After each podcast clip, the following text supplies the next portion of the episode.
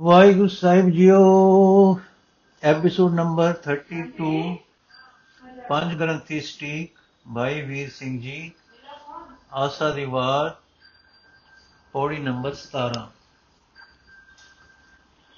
ਸ਼ਲੋਕ ਮਹਲਾ ਪਹਿਲਾ, ਜੇ ਮੋਹਾ ਕਾ ਘਰ ਮੁਹੈ ਘਰ ਮੋ ਪਿਤਰੀ ਦੇ, ਅੱਗੇ ਵਸ ਜਾਣੀਏ ਪਿਤਰੀ ਚੋਰ ਕਰੇ। ਵਡੀਏ ਹੱਥ ਦਲਾਲ ਕੇ ਮੁਸਰੀਏ ਕਰੇ।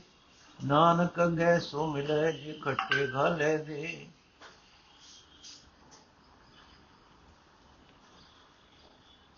ਜੇ ਚੋਰ ਕਿਸੇ ਘਰ ਨੂੰ ਬੰਨੇ, ਭਾਵ ਚੋਰੀ ਕਰੇ, ਤੇ ਘਰ ਬਣ ਕੇ ਪ੍ਰਾਪਤ ਕੀਤੇ ਪਦਾਰਥ ਆਪਣੇ ਪਿਤਰਾਂ ਦੇ ਨਿਮਿਤ ਦੇਵੇ, ਤਾਂ ਉਹ ਪਦਾਰਥ ਅੱਗੇ ਪ੍ਰਲੋਕ ਵਿੱਚ ਪਛਾਣੇ ਜਾਣਗੇ। ਕਿ ਚੋਰੀ ਦੇ ਹਨ।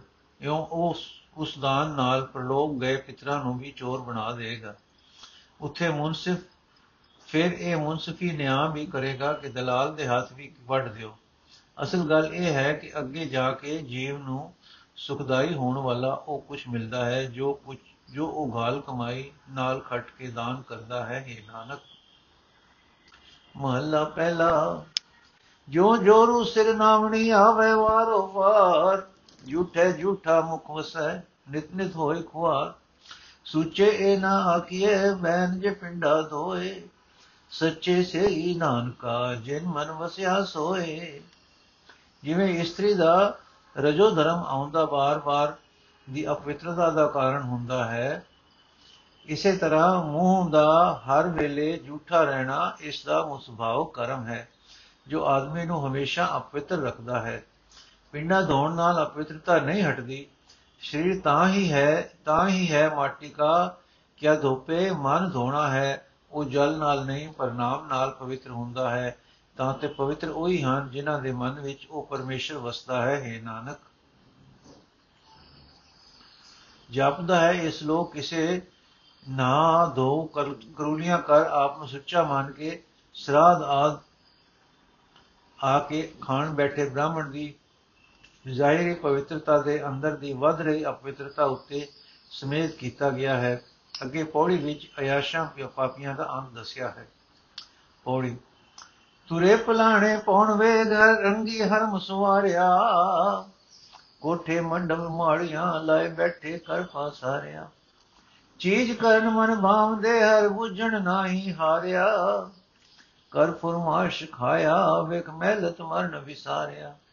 ਜਰ ਆਈ ਜੋ ਬਨ ਹਾਰਿਆ ਜਰ ਆਈ ਜੋ ਬਨ ਹਾਰਿਆ ਜਿਨ੍ਹਾਂ ਪਾਸ ਕਾਠੀਆਂ ਆਦ ਨਾਲ ਸਜੇ ਹੋਏ ਪੌਣ ਦੇ ਵੇਗ ਵਾਲੇ ਤਿੱਖੇ ਘੋੜੇ ਹਨ, ਜਿਨ੍ਹਾਂ ਨੇ ਆਪਣੀਆਂ ਬੇਗਮਾਂ ਨੂੰ ਹਰ ਰੰਗ ਦੇ ਵਸਤਰ ਭੂਖਣਾ ਨਾਲ ਸਜਾਇਆ ਹੈ, ਜਿਨ੍ਹਾਂ ਨੇ ਘਰ ਮਹਿਲ ਦੇ ਮੰਡਪ ਬਣਾ ਕੇ ਸਮਾਨਾ ਨਾਲ ਸਮਾਰੇ ਹਨ ਤੇ ਵਿੱਚ ਵਿਰਾਜ ਰਹੇ ਹਨ ਤੇ ਹੋਰ ਪਸਾਰੇ ਕਰ ਰਹੇ ਹਨ।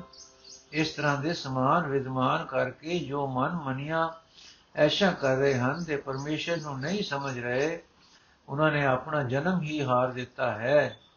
ਹਾਂ, ਜਿਨ੍ਹਾਂ ਨੇ ਨਿਰੀ ਹਕੂਮਤ ਨਾਲ ਰੋਟੀ ਖਾਧੀ ਹੈ ਤੇ ਆਪਣੇ ਮਹਿਲਾ ਮਾੜੀਆਂ ਨੂੰ ਵੇਖ ਕੇ ਉਸ ਦੀ ਮਸਤੀ ਵਿੱਚ ਮਰਨਾ ਬੁਲਾ ਦਿੱਤਾ ਹੈ।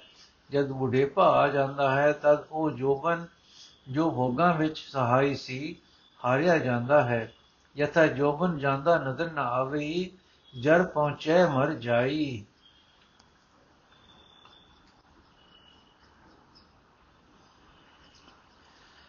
ਵਾਹਿਗੁਰੂ ਜੀ ਕਾ ਖਾਲਸਾ, ਵਾਹਿਗੁਰੂ ਜੀ ਕੀ ਫਤਿਹ। ਅੱਜ ਦਾ ਐਪੀਸੋਡ ਸਮਾਪਤ ਹੋਇਆ ਜੀ। ਅਗਲਾ ਸ਼ਲੋਕ ਤੇ ਪੌੜੀਆਂ ਅਸੀਂ ਕੱਲ ਪੜਾਂਗੇ